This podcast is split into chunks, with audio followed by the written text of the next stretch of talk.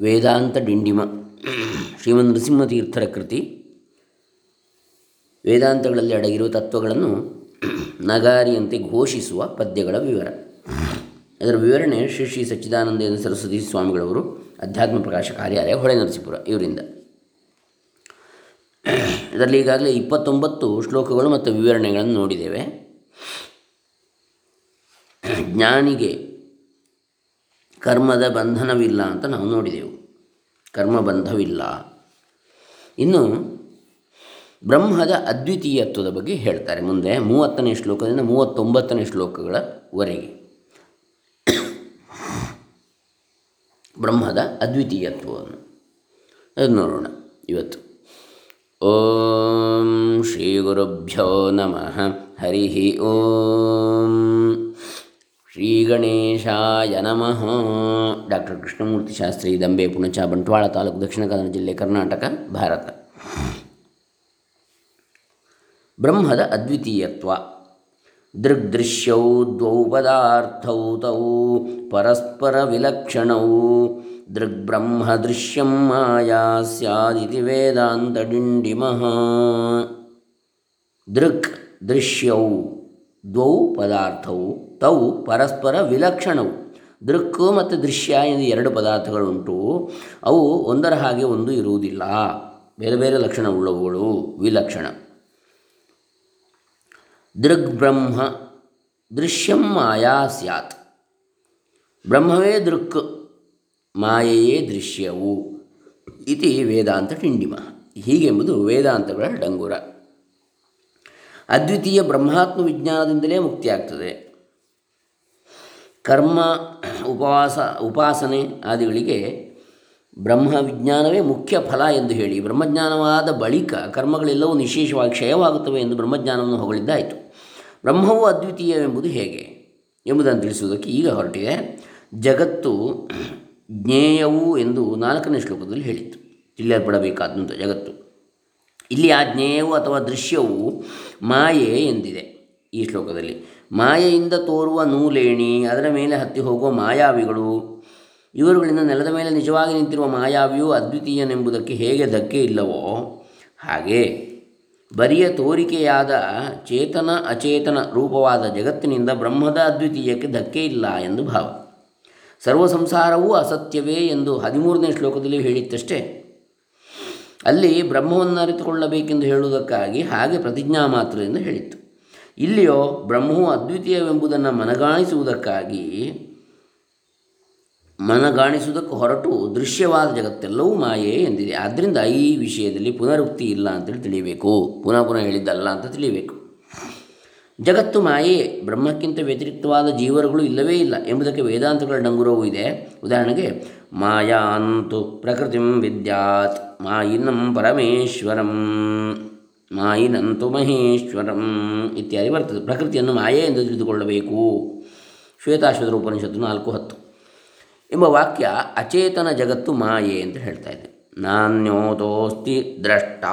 ಈ ಬ್ರಹ್ಮಕ್ಕಿಂತ ಬೇರೆಯಾದ ದ್ರಷ್ಟೃ ಜೀವನಿಲ್ಲ. ಬೃಹದಾರಣ್ಯಕ ಉಪನಿಷತ್ತು ಮೂರು, ಆರು ಇಪ್ಪತ್ತ್ಮೂರು ಈ ವಾಕ್ಯ ಚೇತನ ರೂಪನಾದ ಜೀವನು ಬ್ರಹ್ಮಕ್ಕಿಂತ ಬೇರೆಯಾಗಿಲ್ಲ ಅಂತೇಳಿ ಹೇಳ್ತಾ ಇದೆ. ಇನ್ನು ಮೂವತ್ತ ಒಂದನೇ ಶ್ಲೋಕ. ಅವಿದ್ಯೋಪಾಧಿಕೋ ಜೀವೋ ಮಾಯೋಪಾಧಿಕ ಈಶ್ವರ. ಮಾಯಾ ವಿದ್ಯಾಗುಣಾತೀತಂ ಬ್ರಹ್ಮ ವೇದಾಂತ ಡಿಂಡಿಮಃ.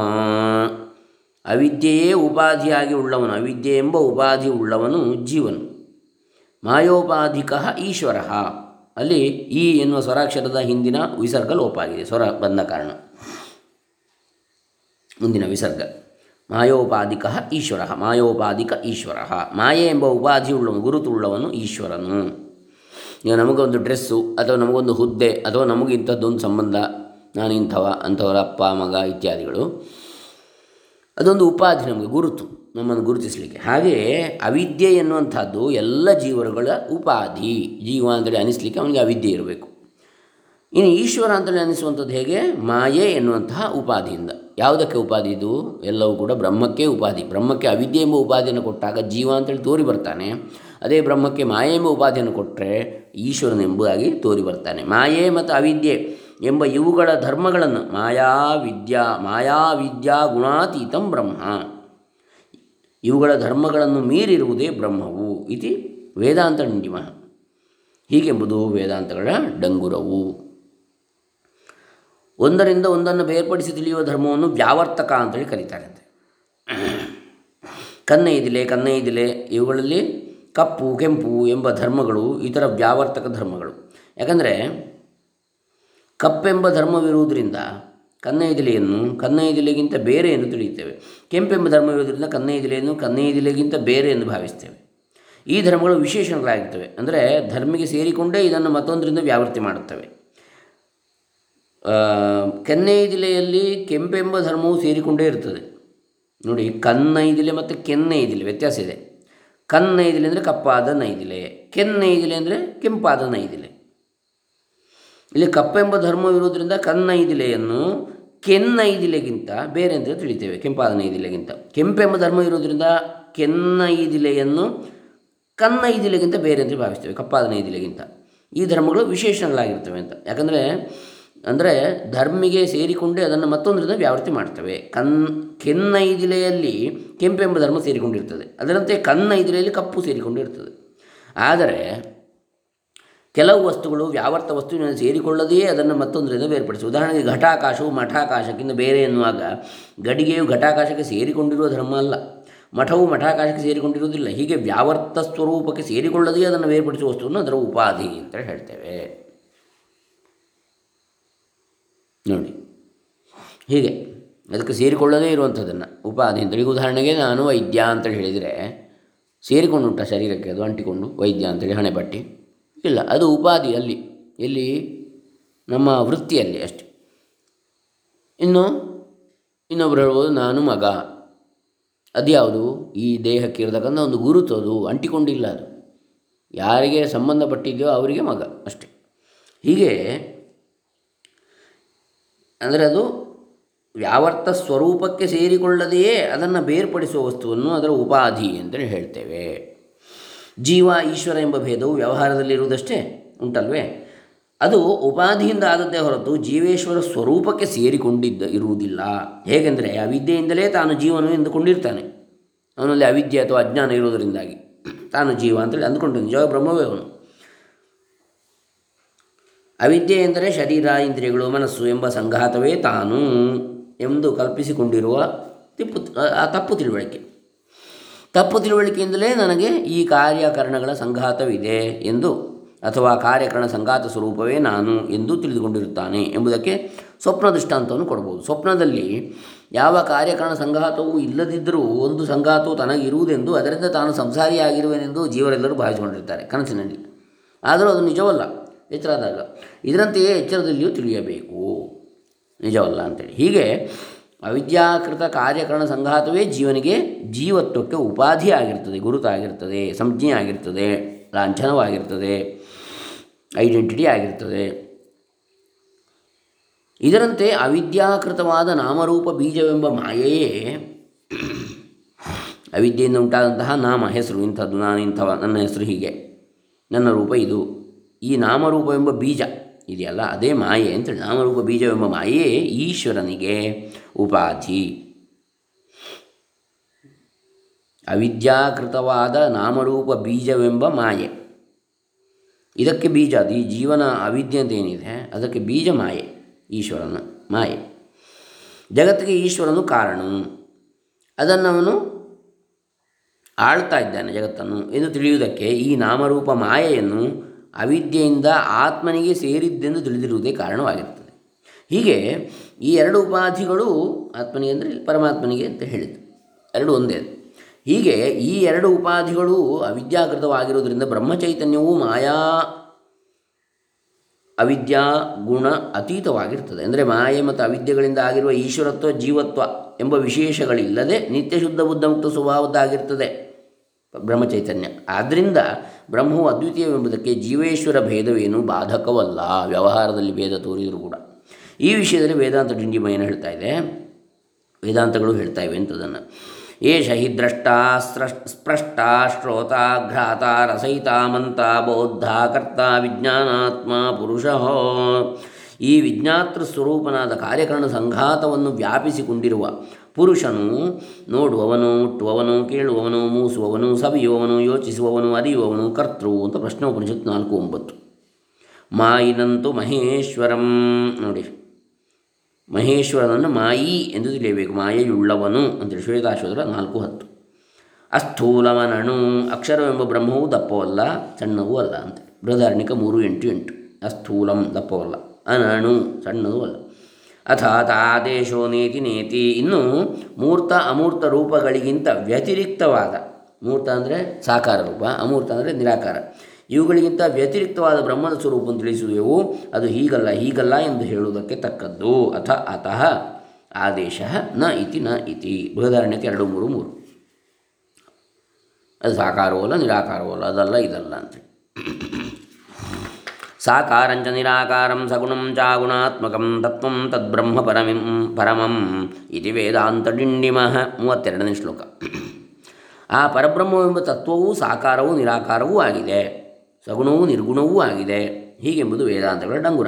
ಬ್ರಹ್ಮವು ಸ್ವರೂಪದಿಂದ ಸ್ವರೂಪತಃ ನಿರಾಕಾರವೂ ನಿರ್ಗುಣವೂ ಆಗಿರುತ್ತದೆ. ಆದರೂ ಸಾಧಕಾನುಗ್ರಹಾರ್ಥವಾಗಿ, ಸಾಧಕರಿಗೆ ಅನುಗ್ರಹವನ್ನು ಮಾಡೋದಕ್ಕೋಸ್ಕರ ಮಾಯಾ ಸಂಬಂಧದಿಂದ ಸಾಕಾರವೂ ಸಗುಣವೂ ಆಗಿರ್ತದೆ. ಸಾಧಕಾನುಗ್ರಹಾರ್ಥವಾಗಿ ಮಾಯಾ ಸಂಬಂಧದಿಂದ ಎರಡು ಕಾರಣವನ್ನು ಕೊಡ್ತಾರೆ. ಯಾಕೆ? ಈಶ್ವರನಾಗ್ತಾನೆ ಬ್ರಹ್ಮ ಅಂತೇಳಿ. ಸಾಕಾರವು ಸಗುಣವಾಗುವಂಥದ್ದು. ಸ್ವರೂಪದಿಂದ ನಿರಾಕಾರ ನಿರ್ಗುಣವಾದಂತಹ ಬ್ರಹ್ಮ. ಆದ್ದರಿಂದ ಅಂದರೆ ಸಾಧಕರಿಗೆ ಅನುಗ್ರಹಕ್ಕಾಗಿ ಮತ್ತು ಮಾಯೆಯ ಸಂಬಂಧದಿಂದ.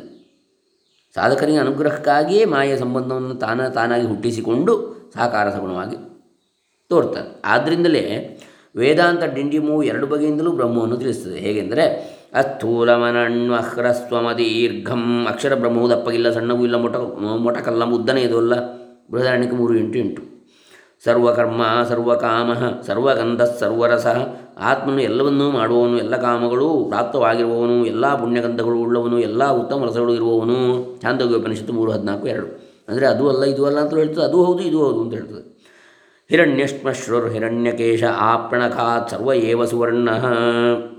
ಹೊಳೆಯುವ ಗಡ್ಡಮೀಸೆಗಳುಳ್ಳವನು, ಹೊಳೆಯುವ ಕೂದಲಿನವನು, ಊರು ತುದಿಯವರೆಗೂ ಎಲ್ಲವೂ ಸುವರ್ಣವೇ ಆಗಿರುವವನು. ಚಾಂದೋಗ್ಯ ಉಪನಿಷತ್ತು ಒಂದು, ಆರು ಆರು. ಹೀಗೆ ಎಲ್ಲವೂ ಆಗಿರುವಂಥದ್ದು ಯಾವುದೂ ಅಲ್ಲದ್ದು. ಹೀಗೆ. ಅಂದರೆ ಎಲ್ಲವೂ ಆಗಿ ತೋರುವಂತಹದ್ದು, ಆದರೆ ಇದು ಯಾವುದೂ ಅಲ್ಲದ್ದು? ನಿಜವಾಗಿ ಈ ತೋರಿಕೆ ಅದಲ್ಲ ಅಂಥದ್ದು. ದ್ವಿಜತ್ವಂ ವಿಧ್ಯನುಷ್ಠಾನಾದ್ವಿಪ್ರತ್ವಂ ವೇದಪಾಠತಃ. ಬ್ರಾಹ್ಮಣ್ಯಂ ಬ್ರಹ್ಮವಿಜ್ಞಾನಾದಿತಿ ವೇದಾಂತ ಡಿಂಡಿಮಃ ಭಾಳ ಚೆನ್ನಾಗಿ ಹೇಳಿದ್ದಾರೆ ನೋಡಿ. ಮೂವತ್ತ್ಮೂರನೇ ಶ್ಲೋಕ. ದ್ವಿಜತ್ವಂ ವಿಧ್ಯನುಷ್ಠಾನಾತ್ ವಿಧಿಸಿದ ಕರ್ಮಗಳನ್ನು ಮಾಡುವುದರಿಂದ ದ್ವಿಜತ್ವವು ಬರ್ತದೆ ವಿಪ್ರತ್ವಂ ವೇದ ಪಾಠತಃ ವೇದವನ್ನು ಅಧ್ಯಯನ ಮಾಡೋದ್ರಿಂದ ವಿಪ್ರತ್ವವು ಬರ್ತದೆ ಬ್ರಾಹ್ಮಣ್ಯಂ ಬ್ರಹ್ಮ ವಿಜ್ಞಾನಾತ್ ಬ್ರಹ್ಮವನ್ನು ಅರಿತುಕೊಂಡರೆ ಬ್ರಾಹ್ಮಣ್ಯ ಉಂಟಾಗ್ತದೆ. ಇದೇ ವೇದಾಂತ ಡಿಂಡಿಮಃ. ಹೀಗೆಂಬುದು ವೇದಾಂತಗಳ ಡಂಗುರ. ಮುಖ್ಯವಾದ ದ್ವಿಜತ್ವ, ವಿಪ್ರತ್ವ ಎಂಬ ಇವು ಜನ್ಮತಃ ಯಾವನಿಗೂ ಬಂದಿರುವುದಿಲ್ಲ. ಜನ್ಮನ ಜಾಯತೆ ಜಂತು ಅಥವಾ ಶೂದ್ರ. ಕರ್ಮಣ ಜಾಯತೆ ದ್ವಿಜ. ವಿಧಿಸಿದ ಕರ್ಮಗಳನ್ನು ದ್ವಿಜತ್ವ ವಿದ್ಯಾನುಷ್ಠಾನ ವೇದಾಧ್ಯಯನತೋ ವಿಪ್ರಹ. ವೇದವನ್ನು ಅಧ್ಯಯನ ಮಾಡಿದ್ರೆ ವಿಪ್ರತ್ವ ಬರುತ್ತೆ ಅದನ್ನು ಇಲ್ಲಿ ಇನ್ನೊಂದು ರೀತಿಯಲ್ಲಿ ಹೇಳಿದ್ದಾರೆ ಶ್ಲೋಕವನ್ನು. ಬ್ರಹ್ಮಜ್ಞಾನೇನ ಬ್ರಾಹ್ಮಣ ಅಥವಾ ಬ್ರಹ್ಮವಿದ್ಬ್ರಾಹ್ಮಣ ಸ್ಮೃತಃ ಅಂತೇಳಿ ಇನ್ನೊಂದು ಶ್ಲೋಕ ಇದೆ ಇದೇ ರೀತಿಯಲ್ಲಿ. ಹೀಗೆ ವೇದೋಕ್ತ ಕರ್ಮಗಳನ್ನು ಮಾಡಿದ ಮೇಲೆಯೇ ದ್ವಿಜ ನೆನೆಸ್ತಾನೆ. ವೇದಾಧ್ಯಯನವನ್ನು ಮಾಡಿದ ಮೇಲೆ ವಿಪ್ರ ನೆನೆಸ್ತಾನೆ. ಇದರಂತೆ ಅದ್ವಿತೀಯ ಬ್ರಹ್ಮವನ್ನು ಅನುಭವಕ್ಕೆ ತಂದುಕೊಂಡ ಮೇಲೆ ಮುಖ್ಯಾರ್ಥದಲ್ಲಿ ಬ್ರಾಹ್ಮಣ ನೆನೆಸ್ತಾನೆ. ಗೌಣಾರ್ಥದಲ್ಲಿ ಜಾತಿ ಬ್ರಾಹ್ಮಣನಿರ್ಬೋದು ಮುಖ್ಯಾರ್ಥದಲ್ಲಿ ಬ್ರಹ್ಮಜ್ಞಾನೇನ ಬ್ರಾಹ್ಮಣ, ಬ್ರಹ್ಮವಿದ್ ಬ್ರಾಹ್ಮಣ ಸ್ಮೃತಃ. ಬ್ರಾಹ್ಮಣ್ಯಂ ಬ್ರಹ್ಮವಿಜ್ಞಾನಾತ್. ದ್ವಿಜತ್ವಂ ವಿದ್ಯನುಷ್ಠಾನಾತ್, ವಿಪ್ರತ್ವಂ ವೇದಪಾಠತಃ. ಬ್ರಾಹ್ಮಣ್ಯಂ ಬ್ರಹ್ಮವಿಜ್ಞಾನಾತ್ ಇದು ವೇದಾಂತ ಡಿಂಡಿಮಃ. ಇದಕ್ಕೆ ವೇದಾಂತಗಳ ಡಂಗುರ ಇದೆ. ಏಷ ನಿತ್ಯೋ ಮಹಿಮಾ ಬ್ರಾಹ್ಮಣಸ್ಯ. ಅಂದರೆ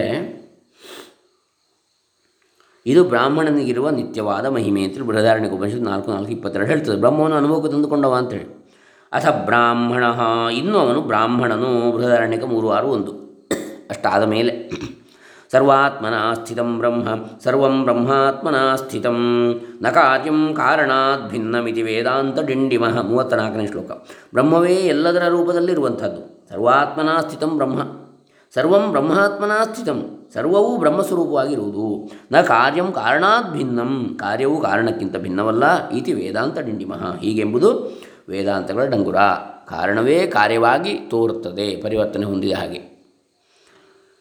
ಬ್ರಹ್ಮವೇ ಜಗತ್ತಾಗಿ ತೋರುತ್ತದೆ ಅಂತ ಹೇಳಿದಾಗೆ ಜೀವೇಶ್ವರ ಭೇದವನ್ನು, ಸಗುಣ ನಿರ್ಗುಣ ಭೇದವನ್ನು ಅಲ್ಲಗಳೆದದ್ದಾಯಿತು. ಈಗ ಬ್ರಹ್ಮ ಜಗದ್ ಭೇದವನ್ನು ಅಲ್ಲ ಅಲ್ಲಗಳಿತಾರೆ ಬ್ರಹ್ಮವೇ ಜಗತ್ತಾಗಿ ತೋರ್ತಾ ಇದೆ ಅಂತ, ಭೇದ ಇಲ್ಲ ಅಂತ.